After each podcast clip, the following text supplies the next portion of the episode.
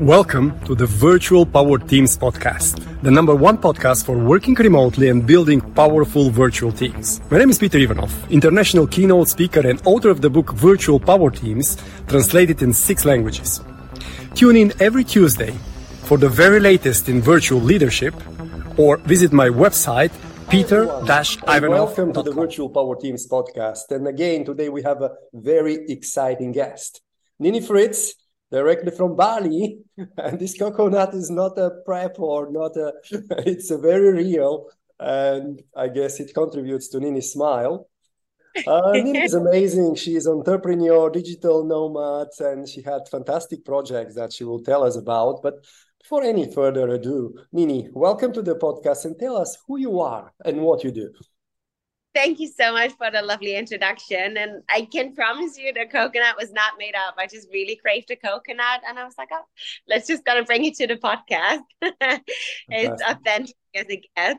Um, and that already gives away where I am. I'm living on the tropical island of Bali, uh, which is also a remote hotspot. Um, so I'm surrounded by a lot of like-minded people who also um, are big advocates for the future of work, uh, for living a location-independent lifestyle. Um, and yeah, that's what I do. Um, more specifically, my uh, job is to connect people for a living. Um, I basically have two business babies. One is connecting people offline with my digital detox icebreaker game, iConnect. iConnect Stronger Than Wi-Fi, it's called. Um, and it's meant to just get people off their screens and have more meaningful conversations and, yeah, more meaningful human interactions again. And I also try to do that virtually with the Work Happiness Project, which is the other business that I have. That is more focused on team building and culture building for remote companies. So the idea is that when teams are distributed all over the globe, um, that they still feel the sense of connection, the sense of belonging. So the freedom to work from anywhere doesn't have to come at the sacrifice of um, yeah, belonging and feeling feeling lonely and isolated. So yeah. I just want to make people happy. Yes, making people happy, connecting people, stronger than Wi-Fi, um, yes. and building teams remotely. We have many things in common. I remember when we've met a month ago or so in Lisbon at the Running Remote. Yeah. This aha moment that we have so much in common, so similar approach and yet different and complementary and synergetic. Tell me, when was the moment in your life when you decided, this is my calling, this is what I have to do? You know, and you did quite a few things, you know, digital nomading and then these two babies. Tell me how, when was it and how it felt to make these decisions and to successfully go forward? This is a brilliant question. I've actually never been asked that question so specifically. Um, so I think, it, after all, it was more like an accumulation of like different life events that kind of always fine-tuned mm-hmm. uh, what I wanted to do. Um, so I think it's just ingrained in my D N A that I have probably like a higher sense of freedom, independence, and thirst for like adventure, life, and happiness. Um, than probably like the average human, at least that's what I was told. So I knew that like, you know, like a normal normal cubicle office job is probably not my way to happiness. So yeah, I actually took a, a bucket list year, a gap year after my master's. And yeah, I took a year of doing all the things I always wanted to see and do. And I had always like a big journal document uh, that was called, what is it called? My future job um, brainstorm list or something. So every time I discovered something new about myself that I knew that was like an essential part of my future um, career or professional life, I put it down in my notes and like was trying to kind of see a pattern in the things that I enjoy doing and the things that give me energy.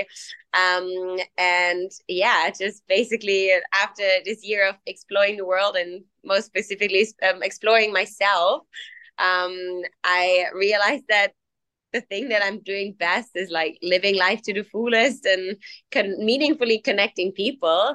Um, and there's this saying, I think it's actually Pablo Picasso who said it.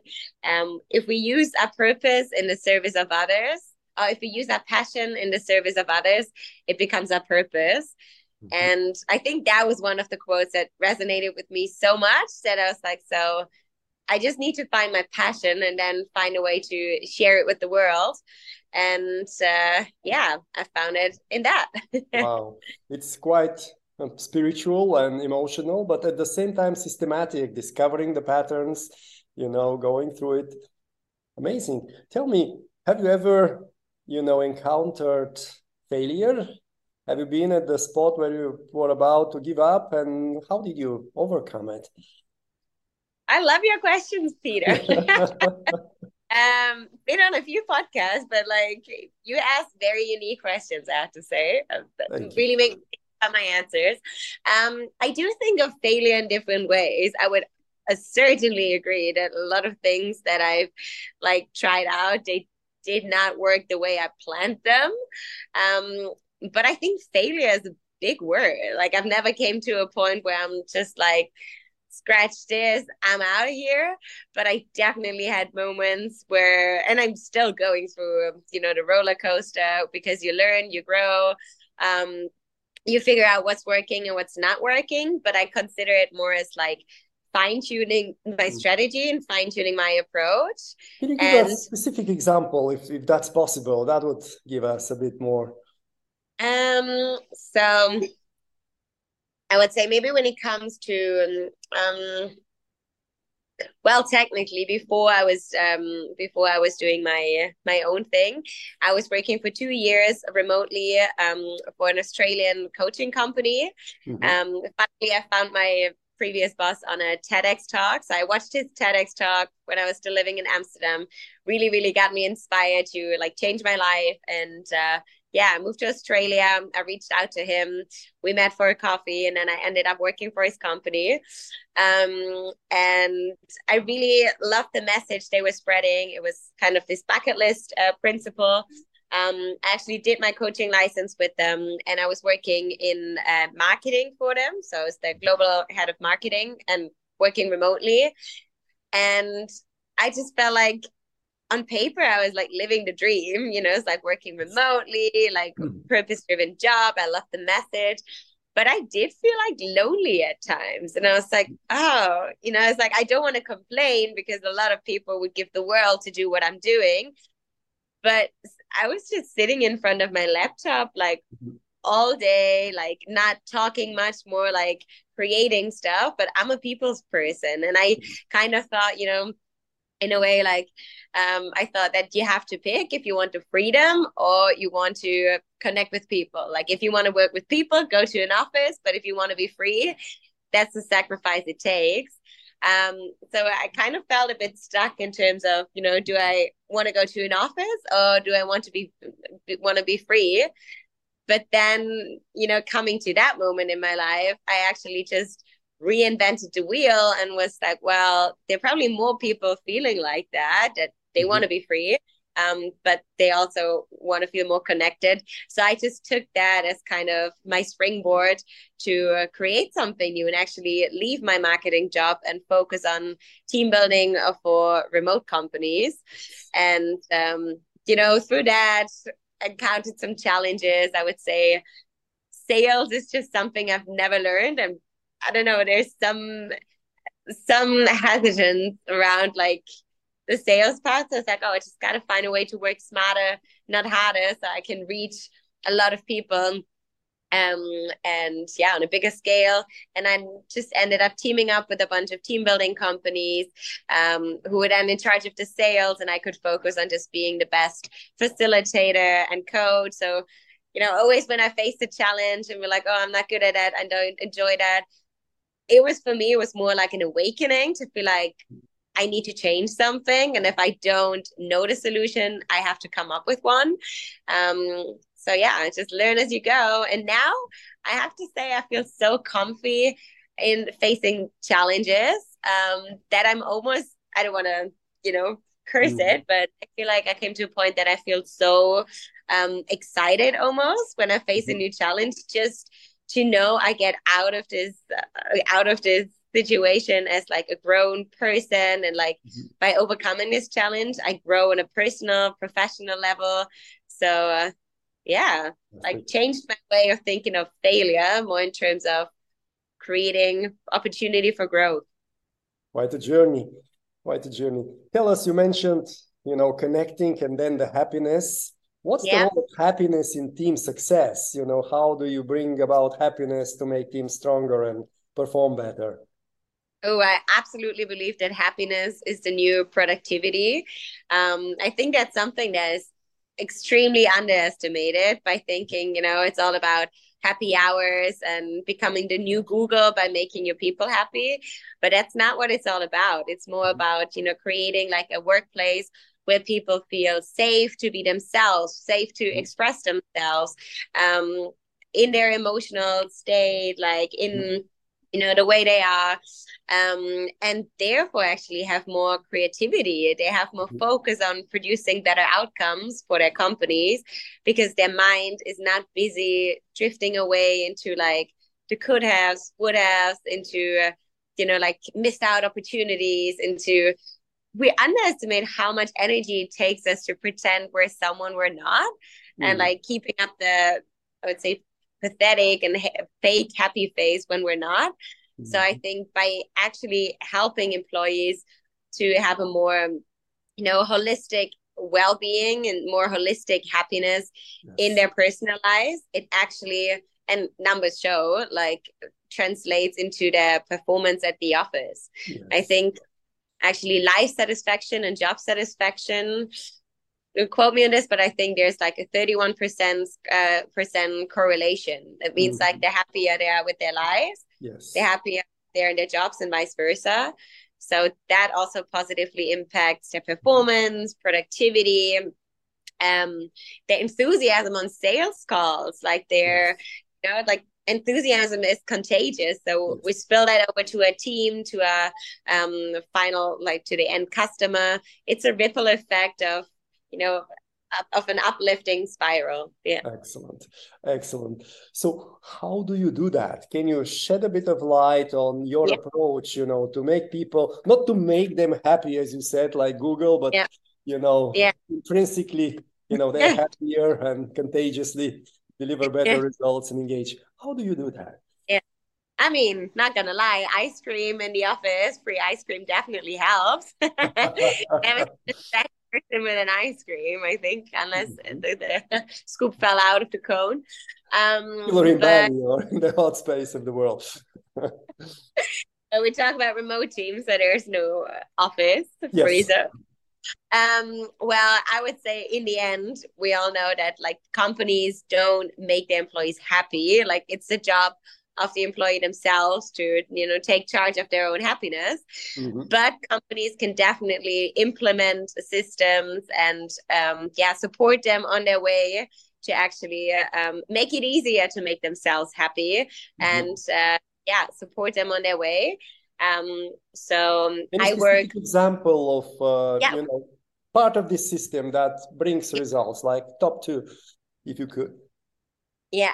So, um, the Work Happiness Project is mm-hmm. pretty much based on three core pillars, mm-hmm. um, that all add to like more happiness at work. The first pillar is live fuller. The mm-hmm. second one is connect deeper. And the third one is be happier. Yes. And Uh, pillar comes with a bunch of different workshops. So for instance, for the Live Fuller, um, we have the twelve-step bucket list workshop. Mm-hmm. So that is based on this wheel of life idea that we have to have like eight to ten different areas in our lives that need to be in balance in order to live like a, a holistic, uh, personally fulfilling life. Mm-hmm. Um, and then we work with a blueprint that is called My Bucket List. And for every letter, we have one specific bucket list category. Mm-hmm. So K would be kind acts for others, or T is like take lessons. Mm-hmm. And they get like fifty suggestions for each of the categories. And then every um, employee can create their own and yeah, tangible action step or action plan for life or bucket list, and uh, get more clarity on their own goals and dreams, which helps them to connect deeper with themselves, yes. to put self-care first and, you know, really figure out what is it that I want to do that fills my own cup and that kind of supercharges me from inside so I can actually give more and have more of these self-growth moments. And yeah, also learn like goal setting in a very positive way. And of course, it's a beautiful tool to also get to know your teammates, like learn what inspires them as yes. like a human being and not just a human doing in the role they perform at the office. And for the company as well, to use their teams like personal goals as incentives to actually um, perform better on their professional goals. Yes. So instead of using financial incentives, they just use their bucket list goals to motivate them to, yeah, get stuff done. I love it. I love it again and again. Human, yeah. human being instead of human doing. yeah. so, yeah. Okay. So what was your most exciting experience with these remote teams that you're building? Most exciting or maybe the happiest experience, if you could, you know, share? Um, ooh, uh, luckily, I had a lot of highs. Okay. um, don't recall too many lows. Um, I mean, I get big, big highs from moments of like people texting me individually, like weeks or months after the workshop that they've actually taken something mm-hmm. off their bucket list. Yeah. Um, that just makes me like, it's very rewarding for the job that I'm doing to feel like it has an impact. Um, but I think in terms of like numbers and effect on the team, um, I ran a digital detox workshop with uh, Dell, like a leadership yes. uh, team of Dell. Um, and it was kind of like a leadership program. So they didn't really know each other and they just went through like a month training together. Um, and I structured the work to, workshop into disconnect to reconnect. Mm-hmm. So the first part was about learning how to consciously unplug. And the second part, we used um, the game, like the iConnect game to actually, you know, help them to play some icebreaker mm-hmm. questions and rotate through the breakout rooms and really get to know each other. And I ran like a survey before how connected they felt and after. And yeah, I was just extremely happy to see that after like one session, they actually increased their mm-hmm. level of connectivity by, I think it was over sixty percent. Mm-hmm. They felt like more, more than like it was something twenty-two percent connected before, and like over eighty-six percent connected or something mm-hmm. after the session. And just seeing like the instant effect it had on their like connection levels, and also me just sitting in a workshop, going through the breakout rooms and seeing how slowly but surely everyone had their camera turned on, yes. got more engaged, like laughing, like didn't yes. want to yes. leave the breakout room. So yes. yeah, yes. very great to see it in effect. We share a passion here. You know, it's quite intangible, but if you see, you know, the eyes lightening up, you know, absolutely. More smiles and people, you know, be themselves. It yes. is it is amazing. Do you do you know from them or from any other example, what was like the impact on either the bottom line or any productivity gains? Did you get any more tangible kind of? Unfortunately not. I would uh, love to say, but other than actually measuring yes. exactly yes. connection level, um, I didn't run like a long-term survey. Yes, yes. It, it usually takes a longer engagement as well. I mean, you could do a brilliant job, get them connected, and they, they got the energy and go on. If you want yeah. to see impact on the bottom line, usually you need to be with them longer and measure yeah. this before and after. Yes, yeah. no, that's that's fair. And what would be your number one advice to people leading remote teams or virtual teams or now hybrid teams for the leaders? What would be your number one tip?